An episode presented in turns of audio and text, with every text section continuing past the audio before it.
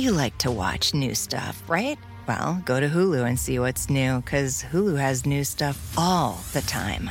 Like Vanderpump Villa, the new docudrama starring Lisa Vanderpump, where first class luxury meets world class drama. A new season of The Kardashians starring The Kardashians, of course, and Grand Cayman, Secrets in Paradise, the sizzling new reality show set in the tropical Caribbean. It's all new and it's streaming now on Hulu. It's one thing falling in love with a house, picturing yourself moving in and calling it home, and quite another navigating the world of price negotiating, mortgage lenders, and finding the budget that works best for you. An agent who's a realtor can make understanding that world easier. Realtors have the expertise, access to proprietary data, and tools to help you get from imagining living somewhere to actually doing it. That's the kind of help we can provide. Because that's who we are. Realtors are members of the National Association of Realtors.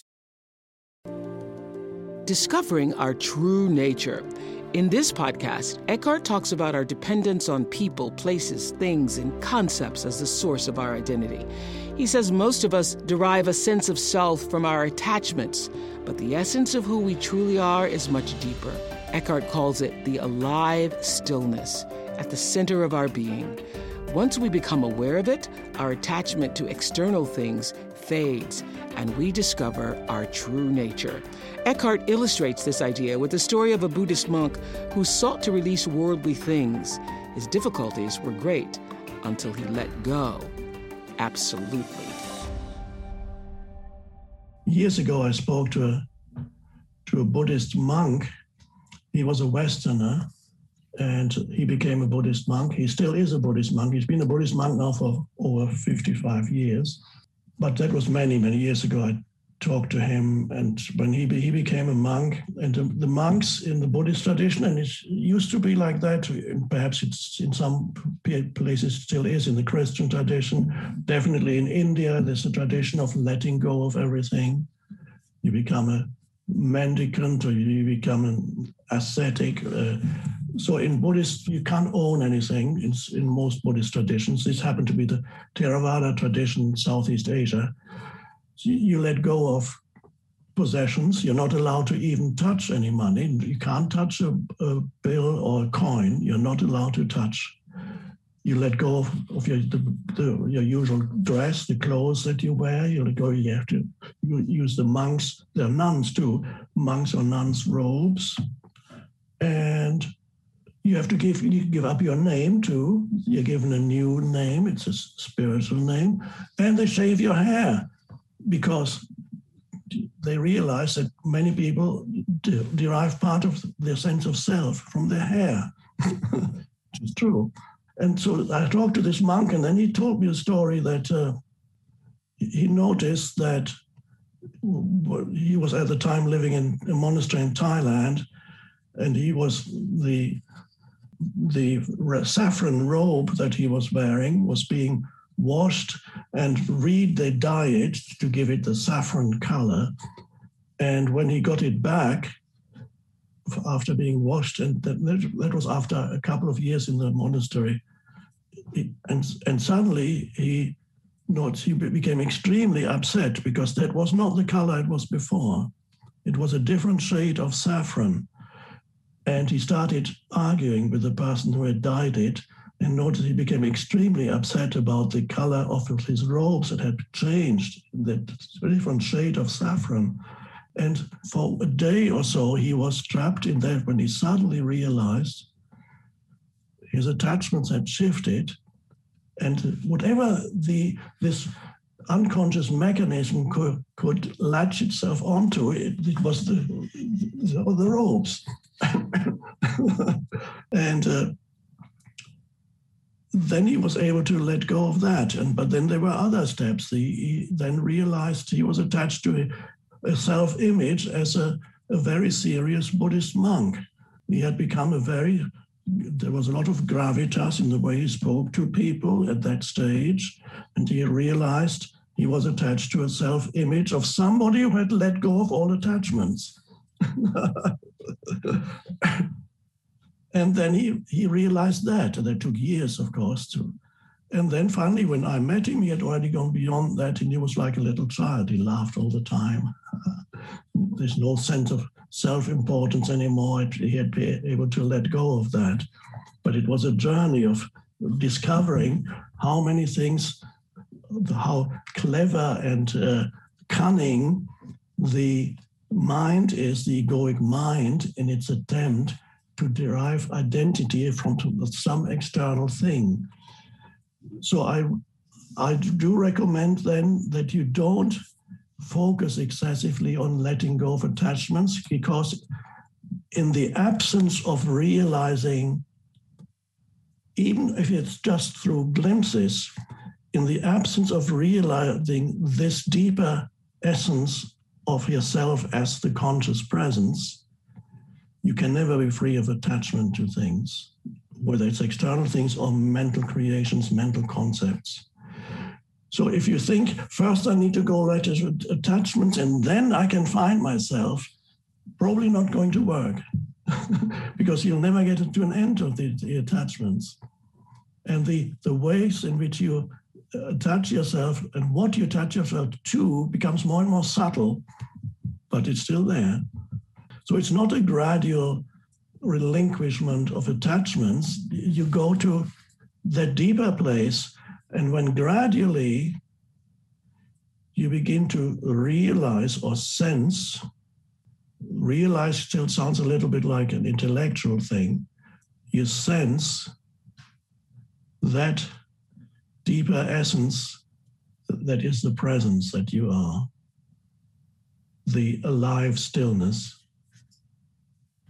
You sense that and you go to there. The more you go to that, the less attached you will be to the external things. So it is a gradual fading of needing, you no longer need to reinforce or feed your sense of self through anything in this world. So the need to do that gradually diminishes. And so then as you become more deeply rooted in who you actually are, one with one with who you are, whenever we use language, we create duality, it's inevitable. When you, you become rooted in the, that deeper essence, then you will notice um, the need to touch yourself isn't there, but um, you can you may still find remnants of that here and there in your life little things, but they are relatively unimportant. And when something leaves you, says, oh, that's a pity. It no longer changes anything in your sense of who you are, your sense of self, your sense of identity. Now, your ability to connect with other human beings when you no longer connect through attachment actually deepens.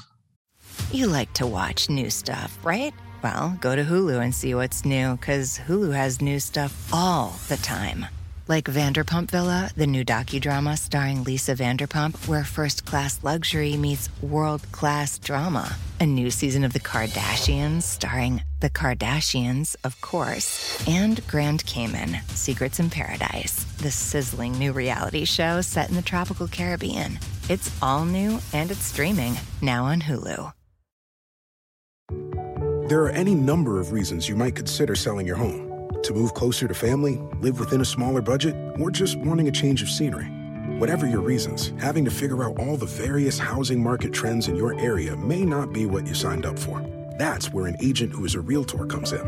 Realtors have the expertise to help you find the right price and navigate the process to sell your home in a way that's right for you. That's who we are.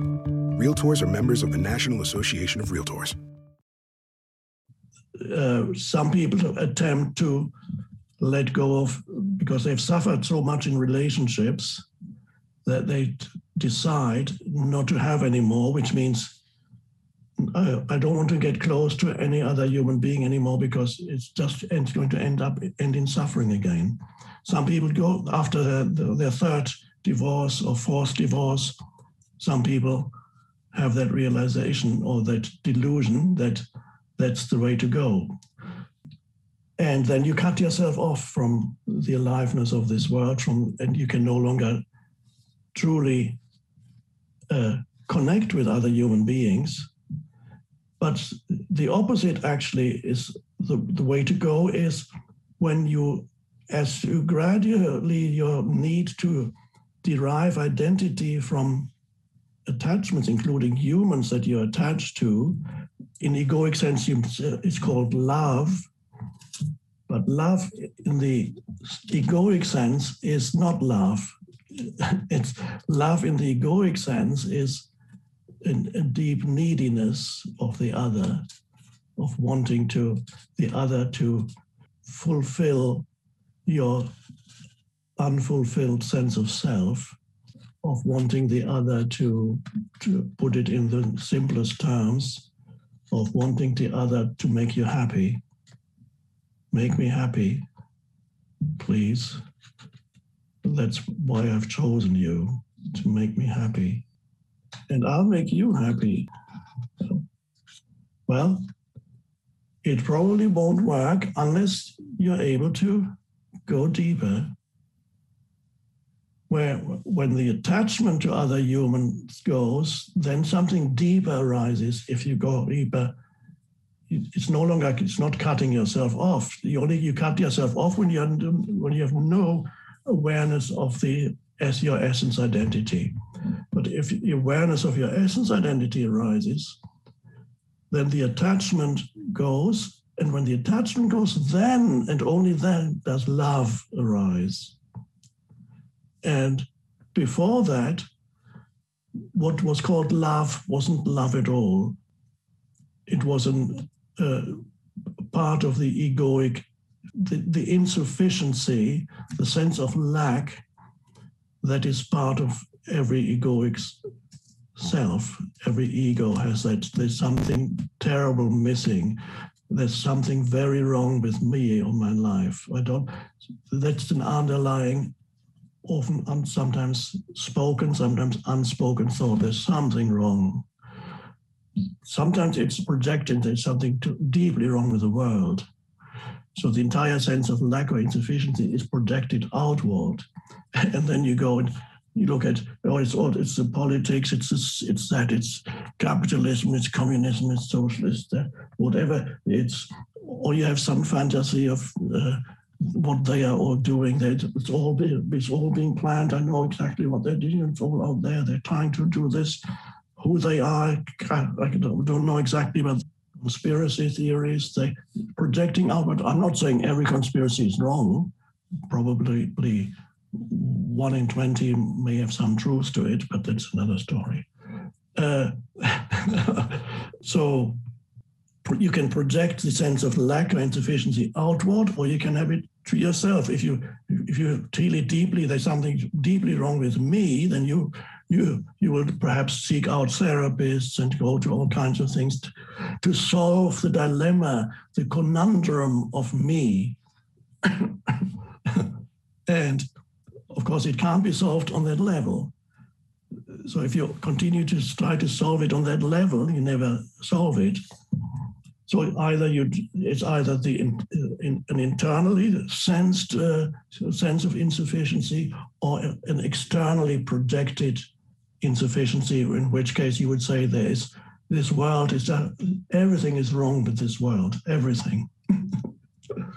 Not realizing that what you experience as this world is inseparable from your and the collective consciousness of humanity. It's so this sense of insufficiency begins to disappear, this sense of lack, when you begin to realize this deeper essence of who you are, which sometimes I call the present moment.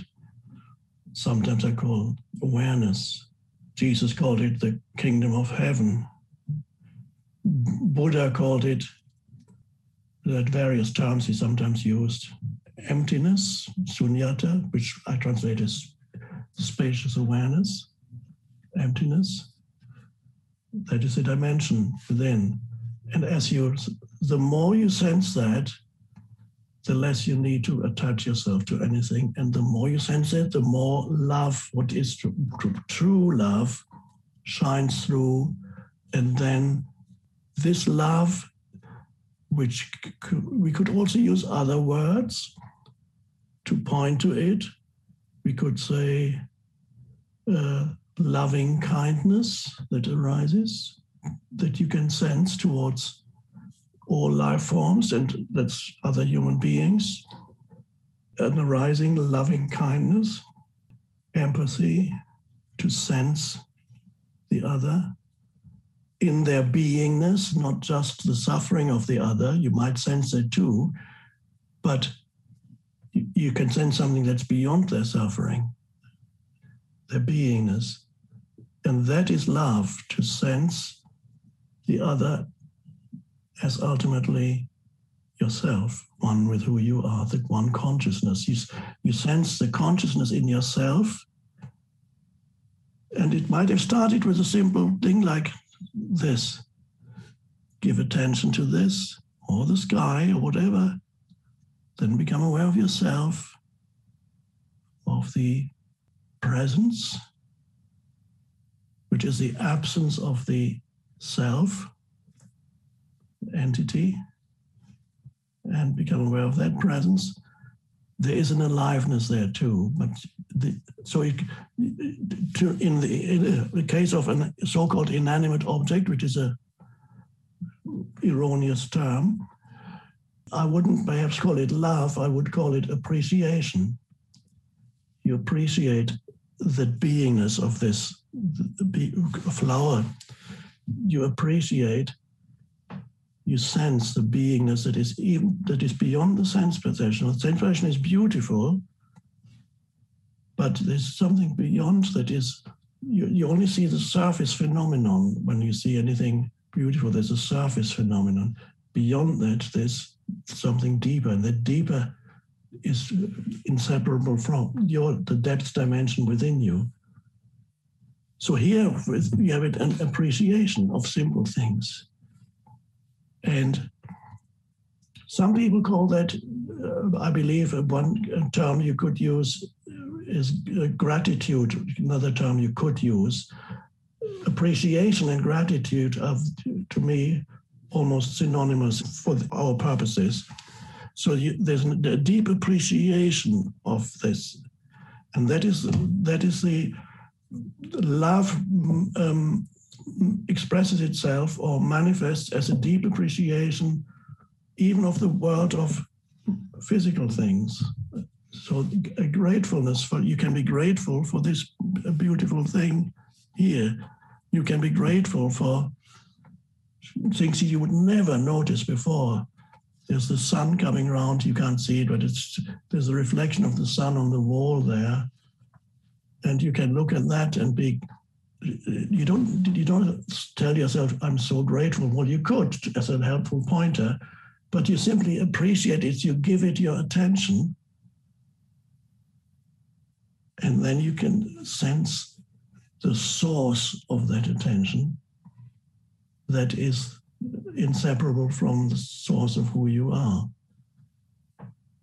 So anything that you give attention to, you're aware of that, and you're aware of the source without which that thing would not even be perceivable. The light of God is consciousness. God is transcendent to all phenomena beyond space and time. The light of God shines into this dimension, and you can know it as yourself because you are a ray of that one consciousness. So at first, it's Uh, re- uh, returning your attention as much as possible to that dimension, the dimension of sunyata, a vast inner spacious awareness the kingdom of heaven, that which makes all thinking, all feeling, and all sense perception possible, without which there would be no feeling, no sense perception, no thinking. So it's not separate ultimately from feeling and sense perception and thinking. there's no duality. I compare it sometimes to the ocean and the surface of the ocean. So all thinking and feeling and sense perceptions happen on the surface of the ocean, although some feelings go a little bit beyond the surface, but not too deep. And then you have the vastness of the ocean, the depths of the totality of the ocean. The surface of the ocean is waves and ripples, thoughts, feelings, the entire sense of identity, uh, form identity, is derived from what happens on the surface of the ocean. That's your form identity as a ripple. You are a ripple effect of the ocean. Or, as somebody once said, you are something that the universe is doing in the same way that a wave or ripple is something that the ocean is doing. So, uh, the the consciousness in you, the consciousness that is you, remember when we talk about it, we create duality, you just have to allow for that. Uh, so when I say the consciousness in you, it's already a, a mistake, but we, we have to use language. The consciousness in you is the consciousness of the universe. There's only one consciousness. So you are in you the universe is actually there is an evolutionary process in this dimension, not in the transcendent dimension, but in this dimension, there is an evolutionary process. And in you, and as you, the universe is becoming more conscious. And that manifests as the gradual increase in complexity that you find when you look at the life on the even our planet. We know a little bit about mm, going back millions of years through geology and so on. We have made certain discoveries about the evolution of life on our planet, and we know that there was gradually an intensification of the, the complexity of life forms grew more and more, the more and more complex life forms developed, even though already, I believe, five times the universe suffered unimaginable catastrophe, extinction events. The universe already suffered five, I believe it's five, extinction events when 70%, in one or two cases, 80% of all life forms became eradicated incredible. You like to watch new stuff, right? Well, go to Hulu and see what's new, because Hulu has new stuff all the time. Like Vanderpump Villa, the new docudrama starring Lisa Vanderpump, where first class luxury meets world class drama. A new season of The Kardashians starring The Kardashians, of course, and Grand Cayman, Secrets in Paradise, the sizzling new reality show set in the tropical Caribbean. It's all new and it's streaming now on Hulu. A lot can happen between falling in love with a house online and owning it, between imagining living there and breathing in your new home for the first time. Having an advocate who can help you navigate the complex world of financing, inspections, negotiating, analyzing the market, and talking through any anxieties that may pop up, that can make all the difference. That's what the expertise of a Realtor can do for you. Realtors are members of the National Association of Realtors and bound by a code of ethics because that's who we are. Now, five times. And that if there had been an external observer, he would have said, oh, this, oh my God, this. And of course, it was, on this level, it was terrible. And it, But then life regenerated. Didn't take long, only a few million years. And then life regenerated, and as it regenerated, the complexity, the life forms that then arose were more complex than the, in the previous, one could say, the previous incarnation of life on the planet. In that sense, the planet has already had several incarnations of life forms and death, and then a rebirth, and then a death and a rebirth. I'm not saying we should not do all we can to love and appreciate and protect this planet, and we shouldn't say, oh, it doesn't matter if there's another extinction. It is our job here to live uh, conscious as conscious participants in the totality. If an extinction event, another one, were inevitable, it would be tragic. Of course, it would be, but only in relative terms. In, from a deeper level, it would be a death and a rebirth again. In the same way that the death of a human being is tragic if looked at in isolation. So, the, you are an expression of a manifestation of the consciousness of the universe. You are the con. You express. You in. You embody. You are the consciousness of the universe, the awakening consciousness of the universe. Why do I know that? Because I experienced uh, the awakening of consciousness, and I know that you, most of you, if not all of you, are also experiencing a shift in consciousness, an awakening of consciousness. So that is a new stage. And I believe if it's happening here, it probably is happening in, in many other worlds, planets, galaxies, inconceivable vastness. There is a, the universe is one awakening being. Impossible to even imagine or understand, can't even begin to understand the, the vastness of it. But you can have, get little, you can get insights beyond conceptualization. There's a lot that I understand about the universe, but I can't talk about it because uh, in concepts, I don't understand it. Any concept I use are distant approximations. They're pointing to something. Yes, there's a little bit of truth in what I'm saying that all concepts can do. But if you go deep enough within, and realize that that essence, then the, through you, the universe is awakening to itself. In that sense, one could say that up to now, at least on this planet, or up to recently, now recently could mean the past few thousand years, the consciousness, as it gradually grew through manifold, ever more complex life forms, it was a kind of dream that the universe is dreaming of, the, a beautiful dream of the arising of life. There's a possibility of awakening from the dream. and this is what's happening to us.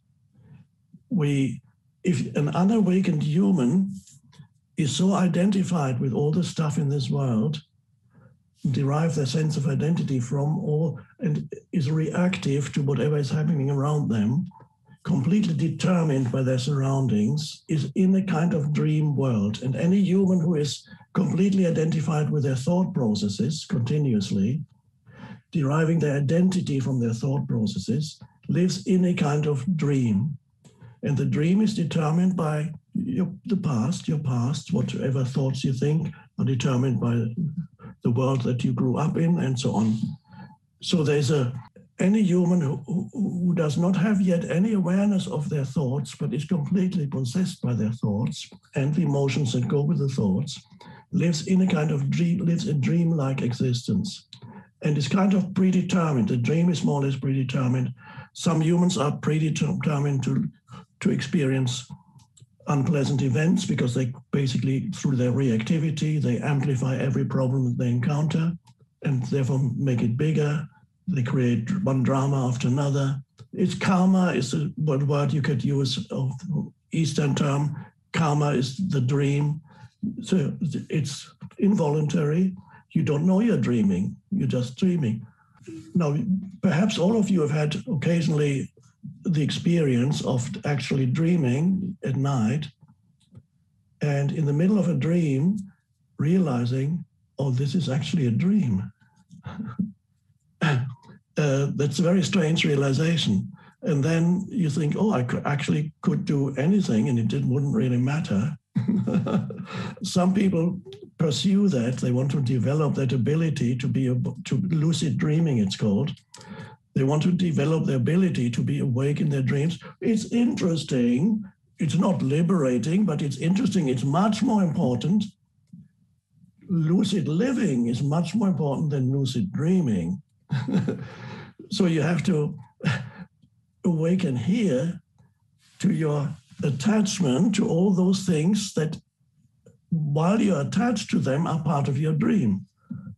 And suddenly you, you awaken and you realize that which awakens is consciousness in you. It becomes aware of itself.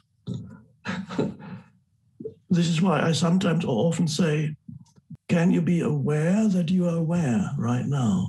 Can you sense that awareness with which you're perceiving? Can you sense that as yourself here and now?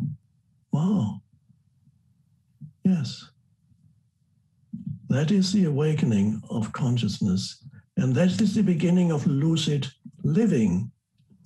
When, yes, you still inhabit this world, which then assumes, assumes a somewhat of a dreamlike quality, but it's no longer a, a, threatening dream, as because before dreams can be quite threatening when you're completely trapped in them.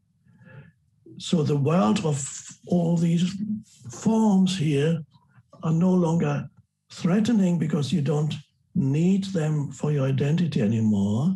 You have to, you're not attached in that sense. So the dream then still happens around you. You go on with your life, and but there's always an underlying presence or witness that is not part of the dream. In the same way, like the ocean becoming aware of itself because the ripple has become aware of itself as the ocean. If the ripple had not become aware of itself as the ocean, the ocean wouldn't be aware of itself. the ocean becomes aware of itself through the ripple. You are the ripple. And being or consciousness, universal consciousness, is the ocean. So you are a ripple on the ocean of being the ocean of being needs you. I mean, you're not separate from it. The ocean of being needs you for its awareness. This is an approximation of something. I'm giving you some analogies. It's an. I'm not giving the ultimate explanation of the universe. It's impossible to do. It's it's an approximation. It's a bit like this. That's all one can say. It's a bit like this. Not some ultimate thing that you need to believe in that's how it that's how it is. So the you're awakening, the universe is awakening in and through you. And then the quality of the dream actually improves considerably. And that's a relief. And even if the dream temporarily is not very pleasant, there's no longer that much of a reactivity to it you don't amplify the so called bad things, you're able to allow them because you are the witnessing presence for it. And out of the witnessing presence, very often, insight arises, right action can arise. So you, you act upon that, you act in the dream, but in a no longer in a reactive way. You actually can act with wisdom. And if you act on this dream with wisdom, then the dream improves. Without wisdom, whatever action you take, in most cases, makes things worse ultimately. So you, the wisdom is not to be confused with intelligence. You can be highly intelligent without wisdom. In fact, highly intelligent people without wisdom are very dangerous in this world because they create all kinds of havoc that, that a non intelligent person might not be able to create. For example, build atom bombs. You need considerable intelligence to build an atom bomb. A low IQ person wouldn't be able to do it. But is there any wisdom in that? No, there's no wisdom. So, how, where does wisdom come from? What is it even? Wisdom is comes from a, a greater intelligence. It is the consciousness in you, the unconditioned consciousness. So it's not only love that arises, loving kindness that arises, empathy that arises, also wisdom arises out of that dimension. And, and that wisdom inspires, can inspire and use your mind. And then you can speak words that are powerful and meaningful and helpful in this world, bring about a better dream, make the dream a bit better without wanting to make the dream a bit better. It just happens. Amazing. Amazing. I'm always, uh, the truth is so amazing. I've been talking about this for decades. And every time I talk about it, I'm amazed myself at all this. it's like the first time. So here we are. Here you are. Here I am. Ultimately, it's all I. It's all I am. And so you let go of whatever you add to the I am is ultimately part of the dream. That's fine. You can take it up later, but get used to being the I am without any additions. And that is the I am that I am, which is in the Old Testament, maybe the most meaningful statement. When God is asked, What's your name? God says, I am that I am. Oh. the core identity of the universe and of you. Thank you for your presence. I wish you well in your awareness practice, and gradually it will become second nature to you. In fact, second nature is not really the best way of putting it. It's, a first nature, your true nature. Find your true nature. Thank you. I'm Oprah Winfrey, and you've been listening to Eckhart Tolle, Essential Teachings, the podcast. You can follow these essential teachings on Spotify or wherever you listen to podcasts. If you haven't yet, go to Spotify and follow this podcast. Join us next week for more enlightened teachings from Eckhart Tolle. Thank you for listening. It's one thing falling in love with a house, picturing yourself moving in and calling it home, and quite another navigating the world of price negotiating, mortgage lenders, and finding the budget that works best for you. An agent who's a realtor can make understanding that world easier. Realtors have the expertise, access to proprietary data, and tools to help you get from imagining living somewhere to actually doing it. That's the kind of help we can provide. Because that's who we are. Realtors are members of the National Association of Realtors. When you need mealtime inspiration, it's worth shopping Kroger, where you'll find over 30,000 mouthwatering choices that excite your inner foodie. And no matter what tasty choice you make, you'll enjoy our everyday low prices, plus extra ways to save, like digital coupons worth over $600 each week. You can also save up to $1 off per gallon at the pump with fuel points. More savings and more inspiring flavors make shopping Kroger worth it every time. Kroger, fresh for everyone. Fuel restrictions apply.